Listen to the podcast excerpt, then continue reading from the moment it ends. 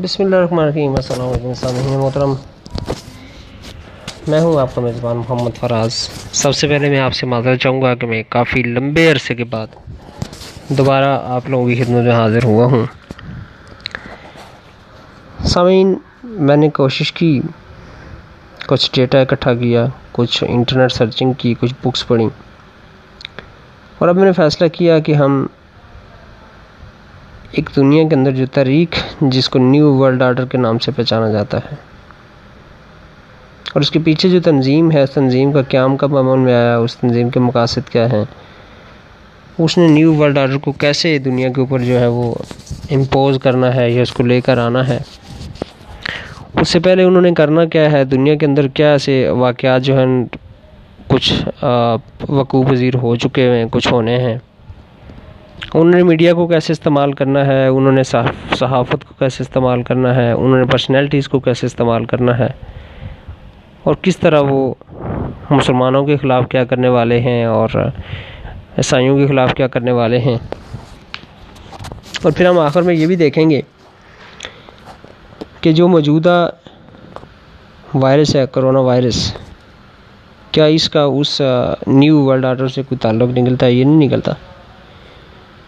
تو اس سلسلے میں آج کی پہلی قسمیں اور اس کی مختلف اقساط ہوں گی۔ انشاءاللہ لذیذ کوشش ہوگی کہ جو میں نے پڑھا، جو میں نے کلیکٹ کیا، جو میں نے بکس پڑھی، وہ ایز اٹ از آپ لوگوں تک پہنچاؤں۔ تو آج مسعود انور صاحب کی ایک بک ہے۔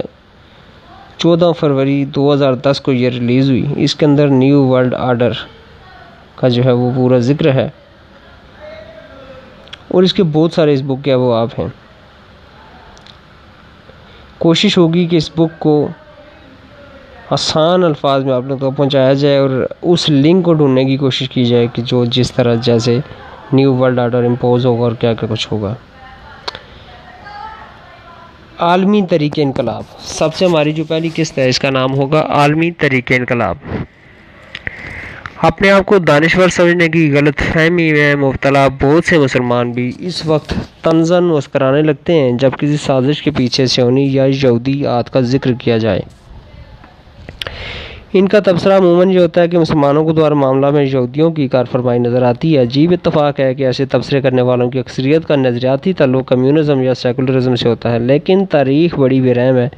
خاموشی سے ریکارڈ کرتی چلی جاتی ہے، لیکن اس ریکارڈ کو ترتیب دینے اور علاقوں واقعات کا بے لاگ تجزیہ کرنے کی ضرورت ہے۔ سب کچھ کھل کر سامنے آ جاتا ہے۔ مسلمانوں کو تو صاف صاف بتا دیا گیا ہے کہ یہودوں نے سارا تمہارے دوست نہیں ہو سکتے۔ یہ آپس میں ایک دوسرے کے معاون ہیں، لیکن یہودی ذہن نصارہ کو بھی اپنے مقصد کے لیے استعمال کرنے سے نہیں چوکتا۔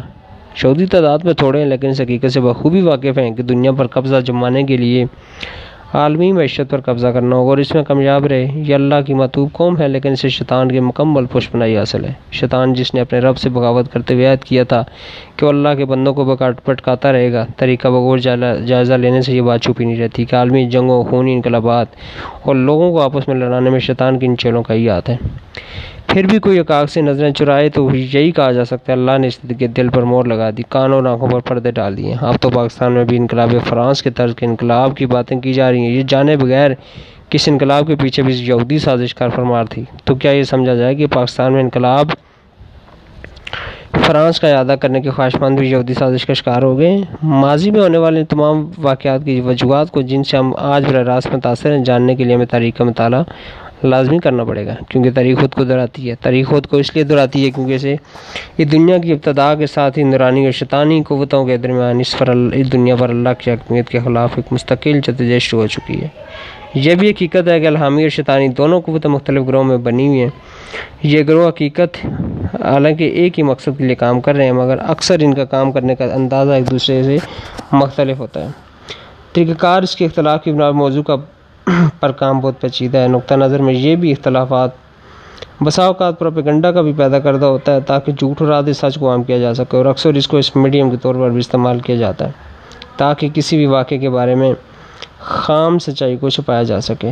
جنگوں کے سوداگروں کا بہترین ہتھیار پروپیگنڈا ہے، جس کی مدد سے وہ نو انسانی کو سیاسی، مذہبی، سماجی اور معاشی طور پر مختلف کیمپوں میں تقسیم کر کے ان کو جذباتی طور پر اس مقام پر لے آتے ہیں۔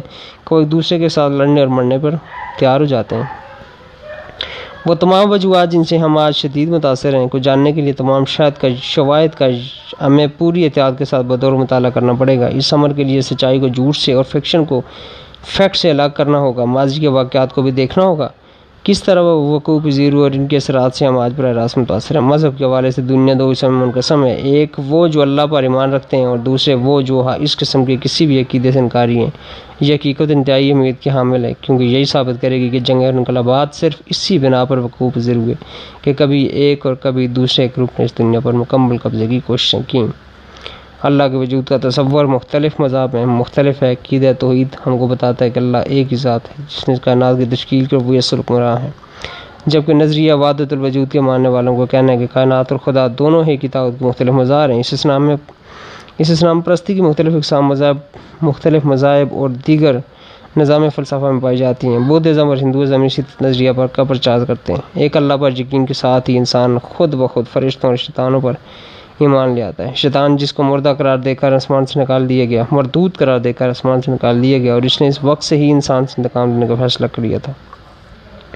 اور انسان کو گناہ کرنے کے لیے قیامت تک اللہ سے مولت طلب کی تھی۔ مختلف مذاہب پر کی گئی۔ ایک اسٹڈی کے مطابق دور دراز ایک علاقوں میں رہنے والے قبیلوں جن کا دور جدید سے کوئی تعلق نہیں ہے، میں بھی دنیا کے خالق کے بارے میں تصورات پائے جاتے ہیں۔ ان کے ہاں ان سوالات کا جواب جواب موجود ہے کہ انسان کو کیوں پیدا کیا، کس مقصد کے لیے انسان زندہ ہے، اور مرنے کے بعد ہم کہاں جائیں گے؟ خطہ کے وسطی افریقہ اور آسٹریلیا کے پسماندہ ترین قبائل میں بھی اللہ کی موجود کا تصور موجود ہے۔ اور اس دنیا کے علاوہ ایک اور ماورائی دنیا اور مرنے کے بعد اپنی روح کے ایک اور دنیا میں ہمیشہ رہنے کے بارے میں قائد رکھتے ہیں۔ دوسری جانب اسلام پرستی پر یقین رکھنے والے کسی ماورائی ذات پر یقین نہیں رکھتے۔ ان کا کہنا ہے کہ اللہ نے کبھی بھی اس دنیا میں اپنے وجود کو سو ثابت نہیں کیا۔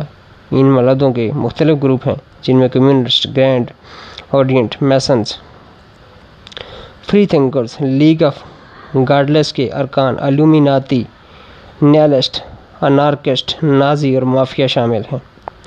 سمعین جہاں پہ ایک قابل چیز بات میں آپ کے ذہن میں ڈالتا چلوں کہ ابھی آپ نے ایک نام سنا ہوگا الومیناتی الومیناتی کیا ہے؟ اس کا نیو ورلڈ آرڈر سے کیا تعلق ہے؟